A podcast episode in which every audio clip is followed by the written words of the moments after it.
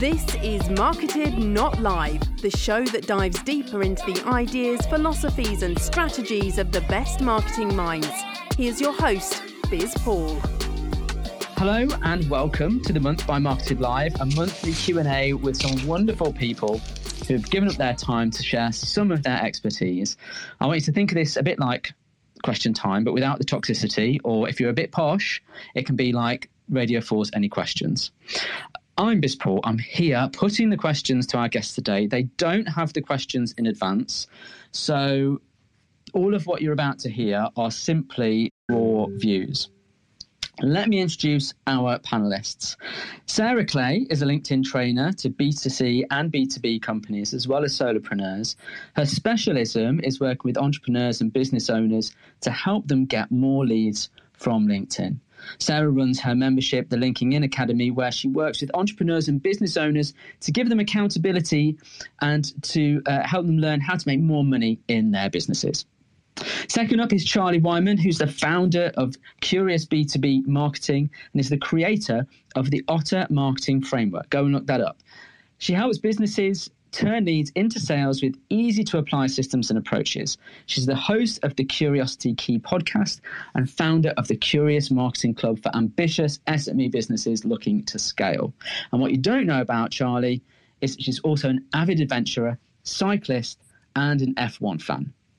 And finally, Ruth Wilkinson is the founder of the Consult Centre in Morecambe with 25 years in corporate and small business industry, Ruth coaches clients and helps develop their businesses with that corporate expertise, but without the corporate nonsense. I picked that up from video on the website. I thought that was epic. So, those are our panelists today. If you would like to get involved and you're listening uh, on Twitter Spaces, which is where we are broadcasting live, and you want to contribute, all you've got to do is raise your hand uh, using the Twitter app, and I will see that and come to you.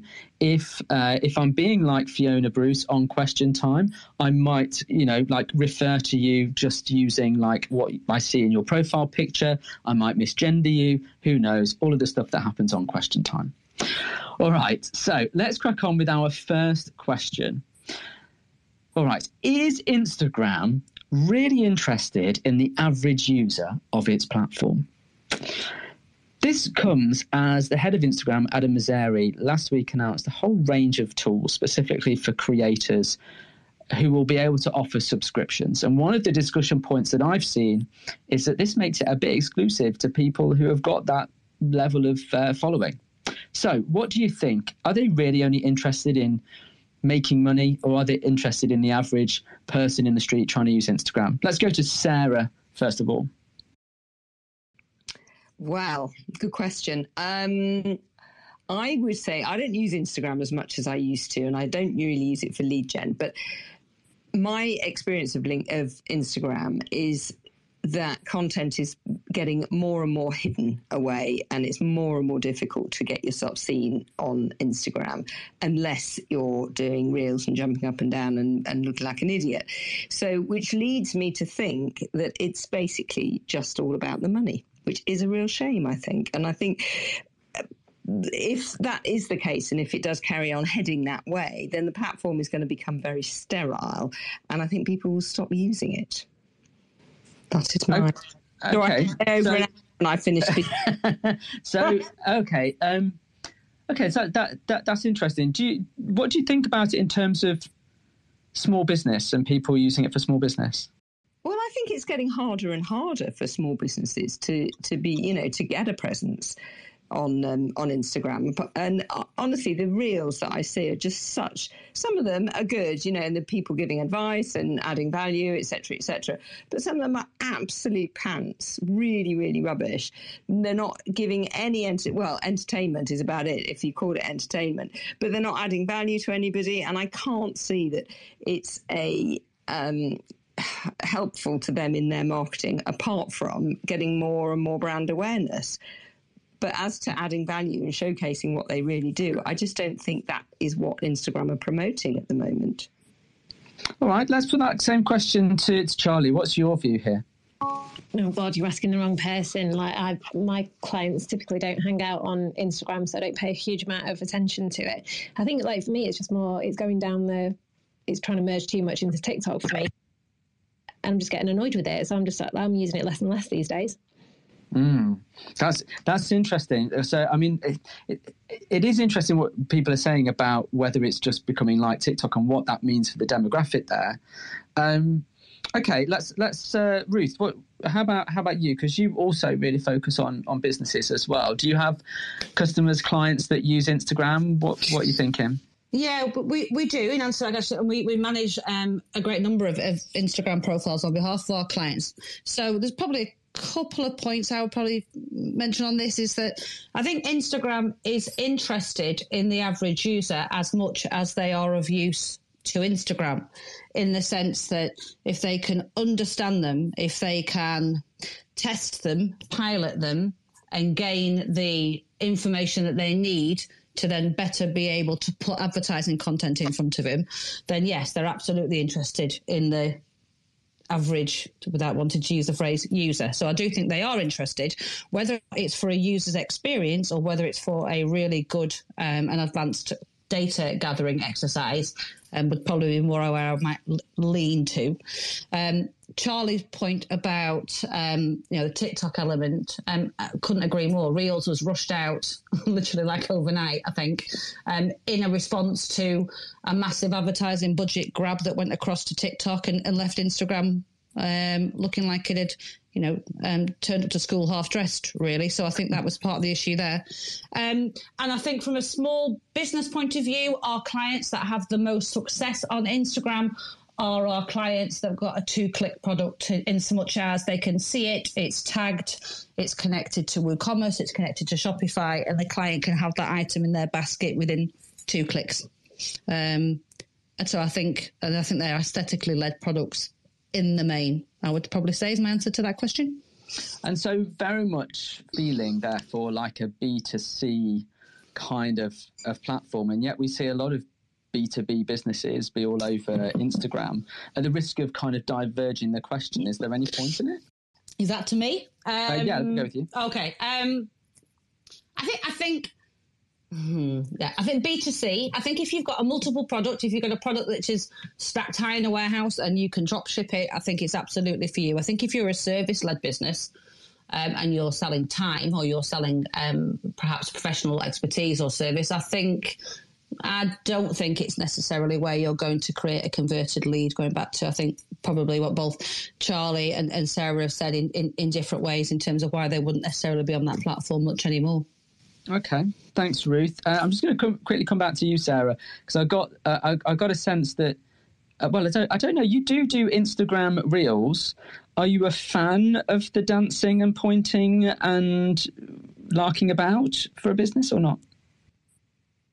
Well, I'm definitely a fan of larking about and dancing and pointing, but as um, uh, and I have done those reels, those laughing, dancing, pointing reels, and actually they do get the best engagement out of all of the reels that I do.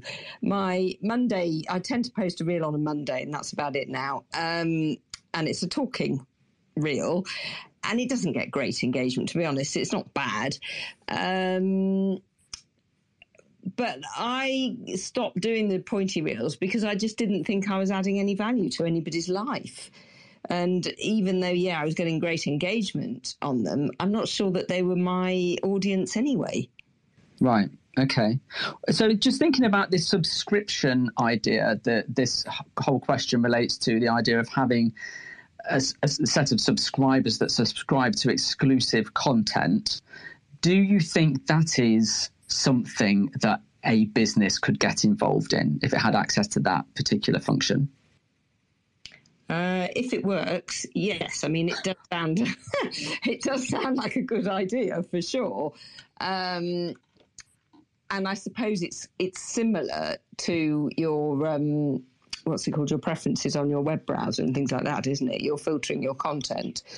Um, so the user experience would be more focused on what they want. Um, so yeah, I guess that I guess yes, uh, that would work. Okay, so we will see whether that works, whether it comes out. I love the fact that I've picked three cynical people this. Uh, Can I just add something to to that one, like because like just on on the cynicism side of things, like I think I think it's more around like where your market hangs out. Cause like years ago, I set up a forum, like an old school forum, um, for uh, the police and collision and for forensics investigators, um, because they wanted that very specific content, those tips, um, a place to have conversations. So I think if like if we had that ability through a social tool to be able to offer that content on a subscription service, I know that a lot of the clients in the geeky industries I've worked in, like police as well, would definitely be interested in paying for that. Whether Instagram is the right tool or not, I don't personally think so for that audience, but I definitely think there's a place for it. Great. Okay. Super. Right. That's the first question. Uh, for those of you listening, if there's any comments that you want to make, don't forget to raise your hand. I will invite you to the stage and uh, have have you in for sure. Uh, okay, our next question. Our next question. This is more general, I think, but one that's quite pertinent to now.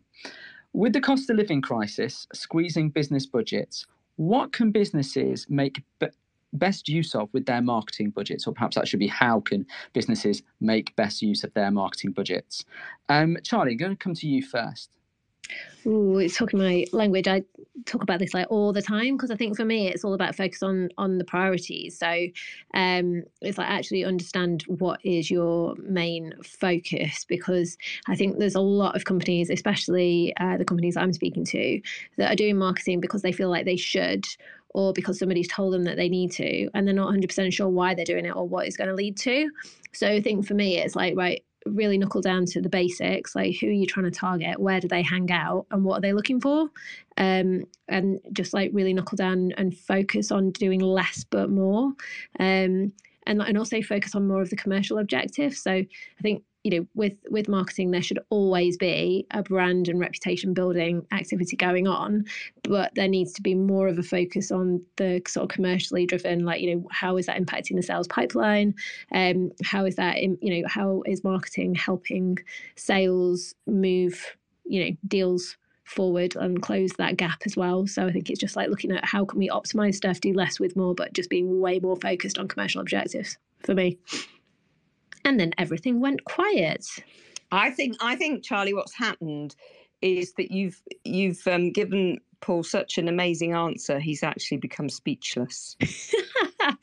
oh, I'm sorry. I'm sorry.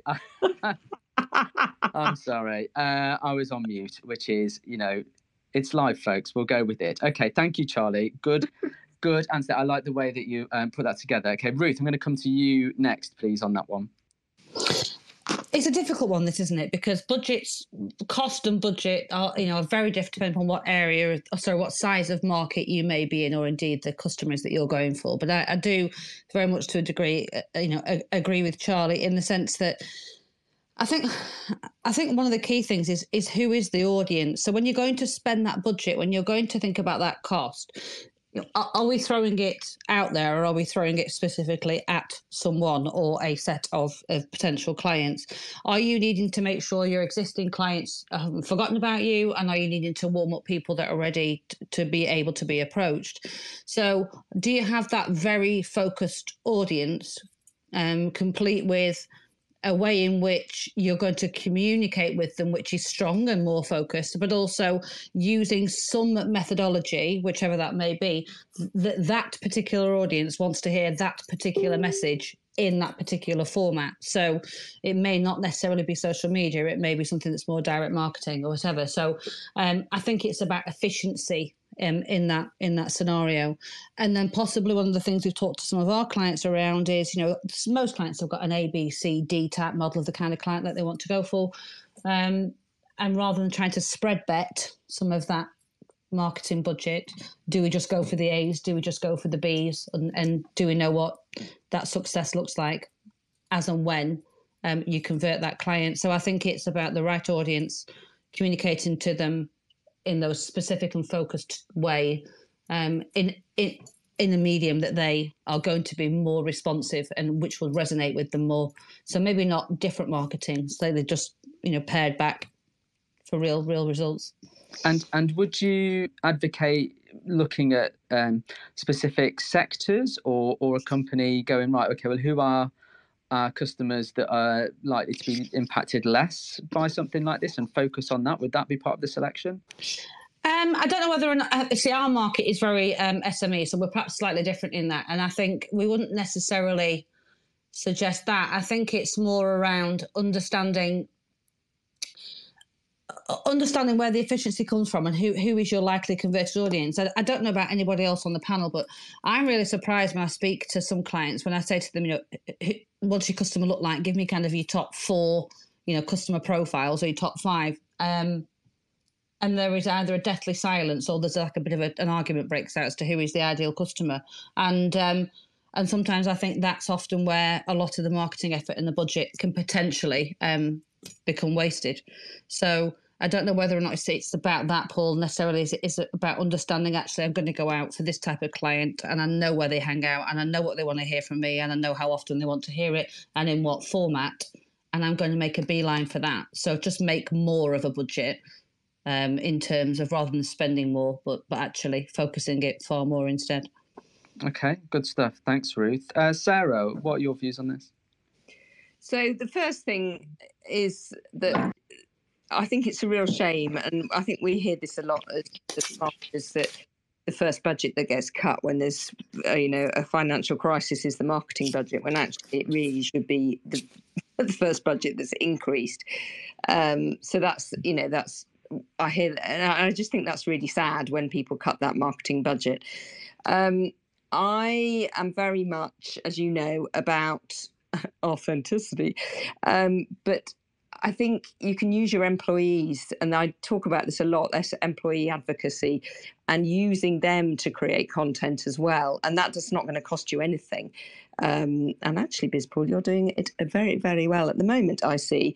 Um, and I think it's really important now people want to really, really see who's behind the brand. They want to see the reality and they want to know what the people are like behind the brand because they want to work with the people, not with the brand, you know, the anonymous brand.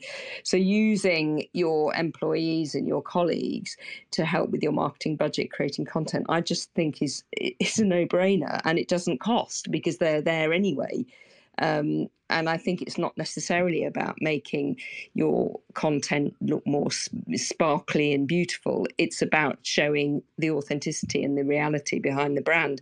And I just don't I don't think you need to be spending huge, huge, huge amounts of money creating content. Okay, I like that idea about thinking where you spend that most effectively. I'm going to kind of deliver a bit of a sub question or, or, or, comment really based on something that I saw from a, I think it was a TED talk or, or something like that. I don't, I don't know. I've made it up that it's a TED talk. It quite possibly isn't a TED talk. Um, but it was a guy from um, a company, an agency that did a bit of research, which basically said that all this talk about um, brand values and brand purpose and the, the sort of, I don't want to call it like flowery stuff that, that we talk about, but I'm going to raise it just because you, you mentioned about like personal brand or things like that, Sarah, is this person said that basically customers could not care less about it when their primary objective is what does it cost? What do you think to that? Do you think in a time of perhaps recession we don't know, or certainly a downturn, that things like brand values and purpose are still going to be important to people, or do you think cost of things will will sort of outweigh that? Good question. Um, I think even in a recession, there are still people with money.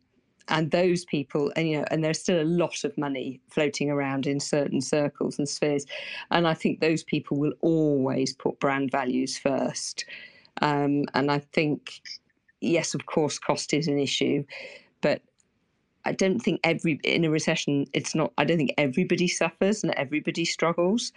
Um, so it's a tricky one. Um, uh, but I think sticking to your brand values has to be a long term goal.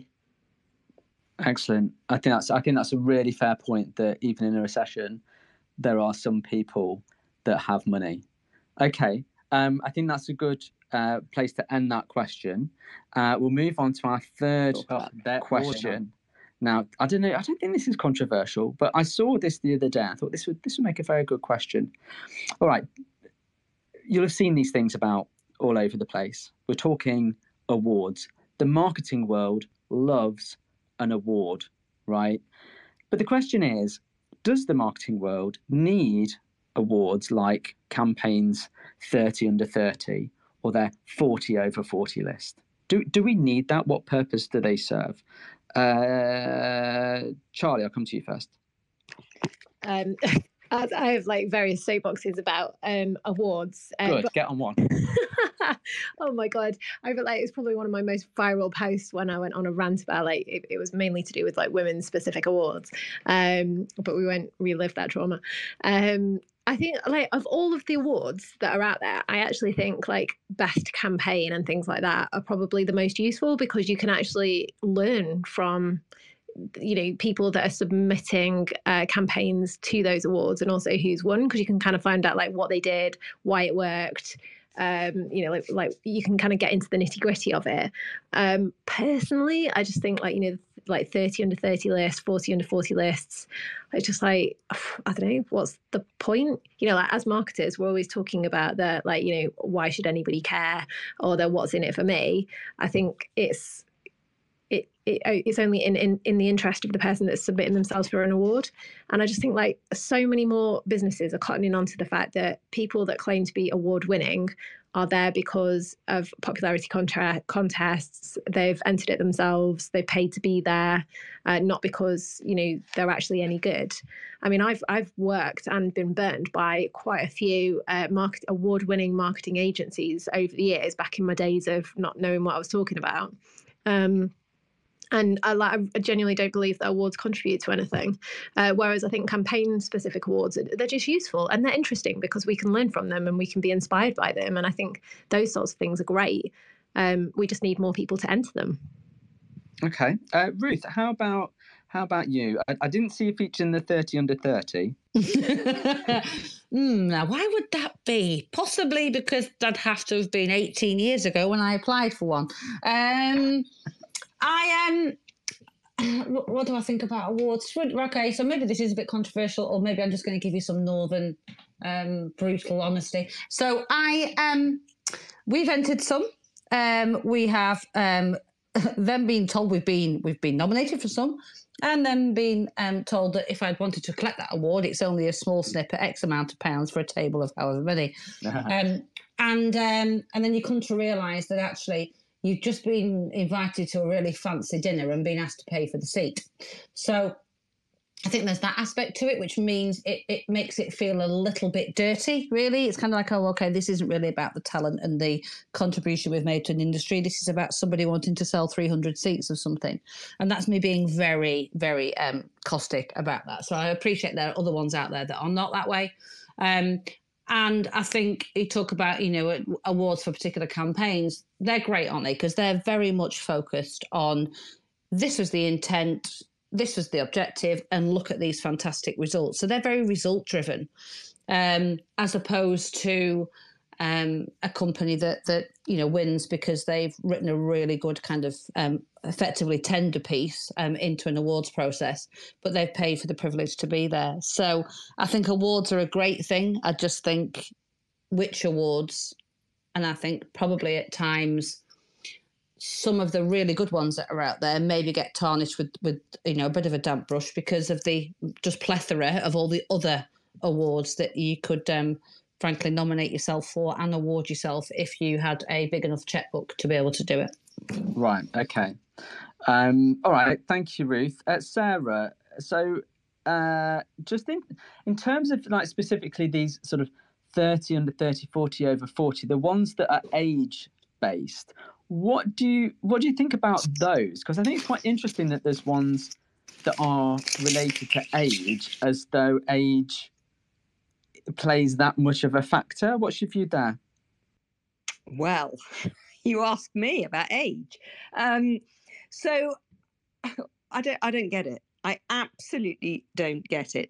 If it's I don't know 20 under 20s maybe or 60 over 60s or something but I think once you're I can't see the difference between being a 30 year old marketer, a 40 year old, a 50 year old, even a 6 year old marketer. I just don't get that at all.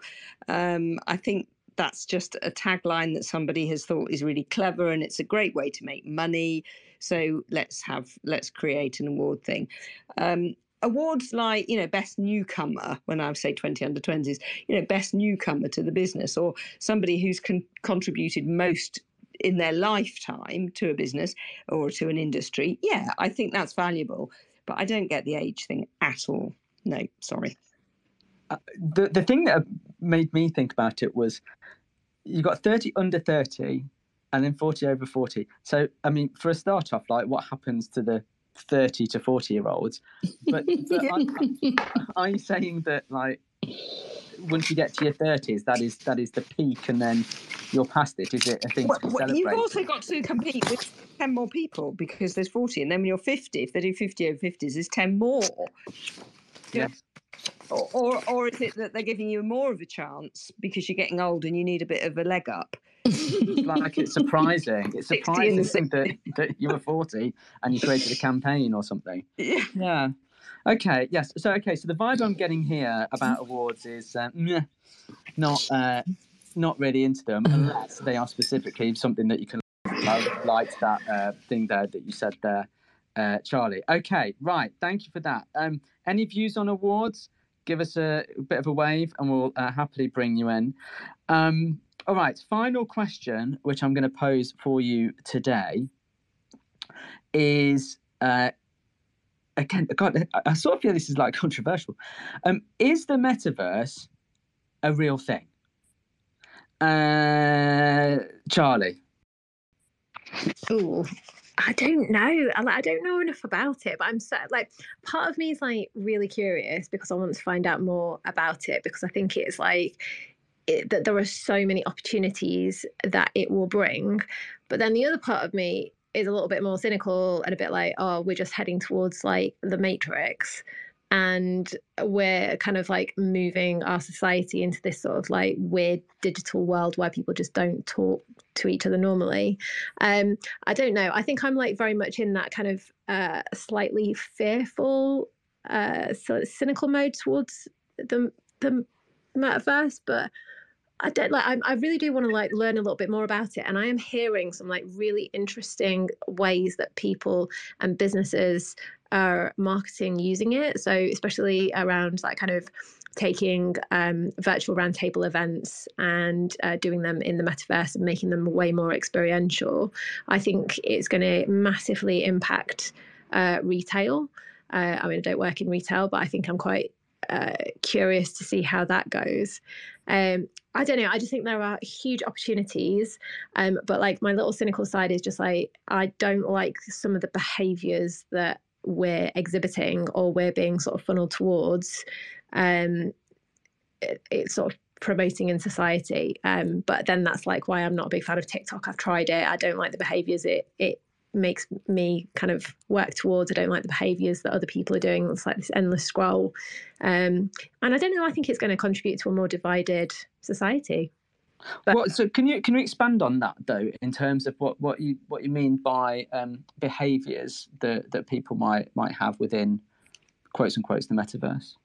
I think it's more like like the ability to hide or be somebody that you're not, or right. uh, like I think with like sort of um, reels and TikTok, it's this like kind of um, I think was it Sarah that said it earlier as well. It's like people just don't have the patience or the attention to actually consume anything um, in detail anymore. It's just like it's got to be in sort of short, snappy pieces.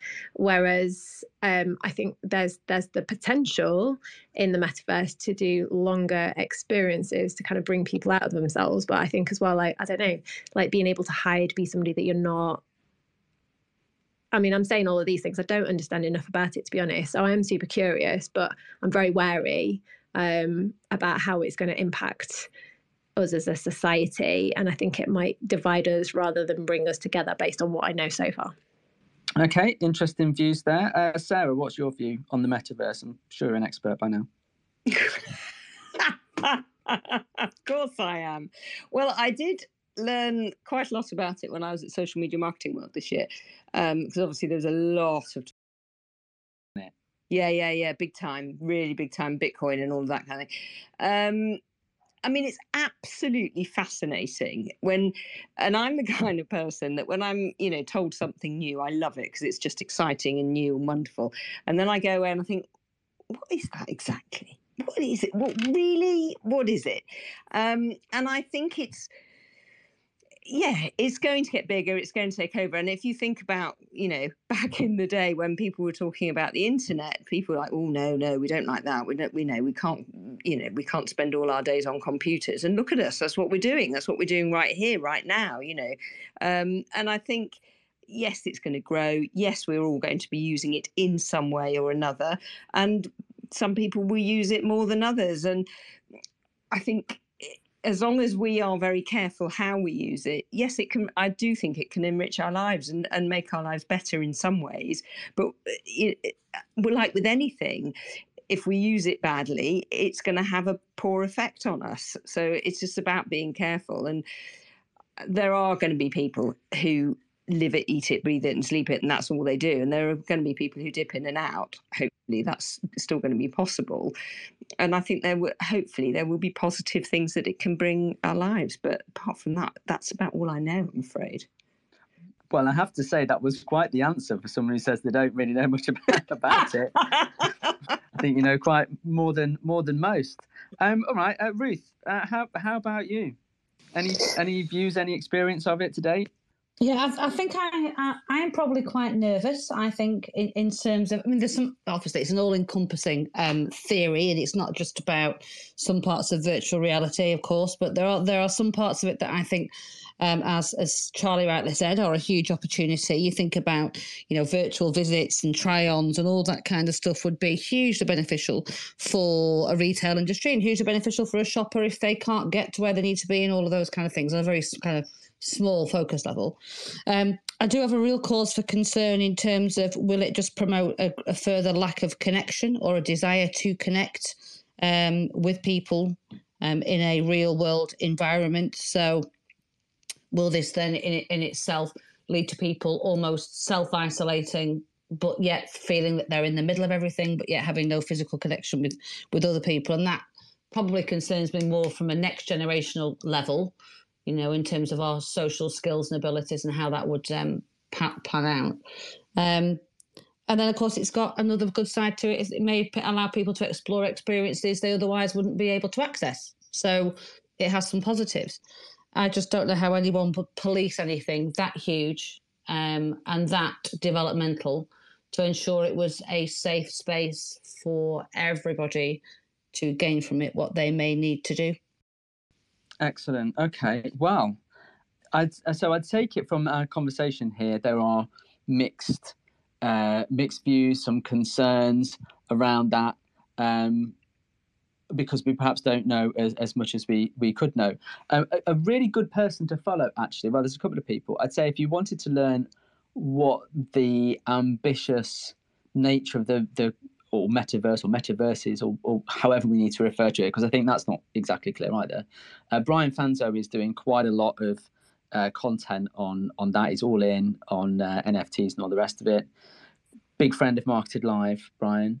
Uh, but actually, James Whatley, um, otherwise known as Whatley Dude on Twitter, very good at uh, kind of giving us a reality check on uh, on on this metaverse idea and, and what's what's in it. I think the issue I have with it is the the trying on of things and augmented reality and clothes and all that kind of stuff that that we should be able to do is great unless you're in Meta's Horizon because you don't have legs in Meta's Horizon.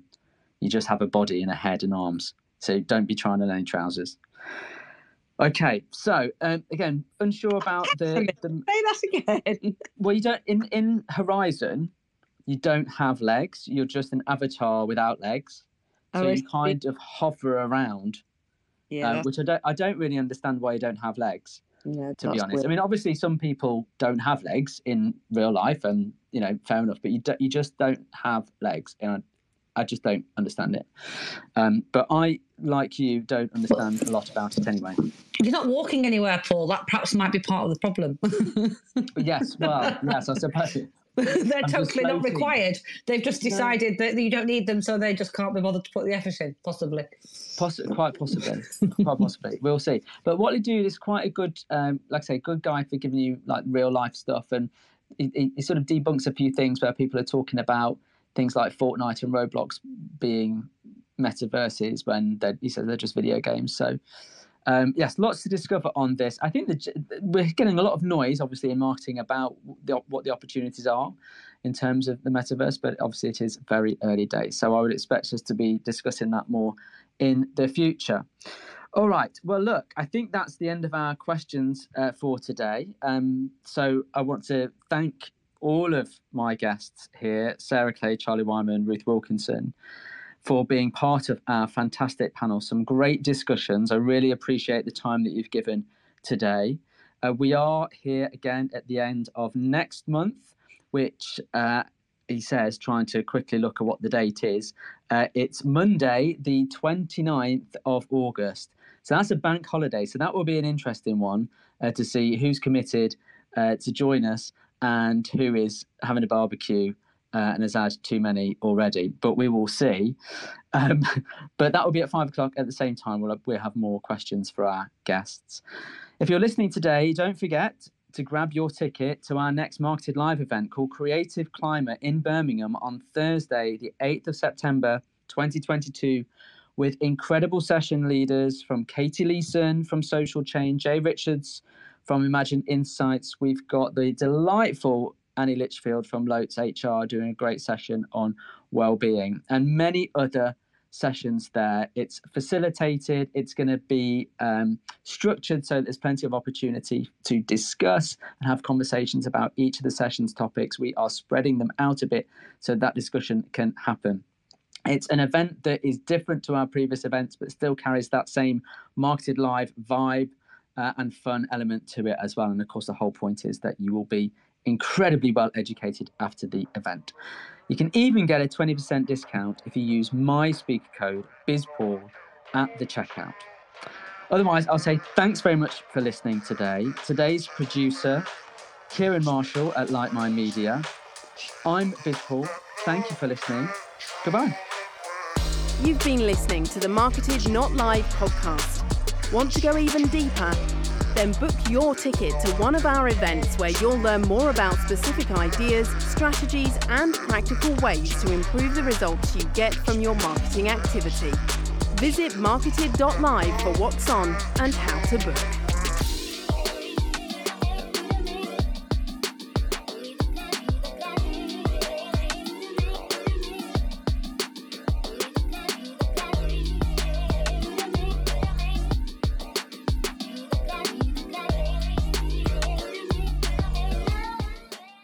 Part of the Like Mind Media Network.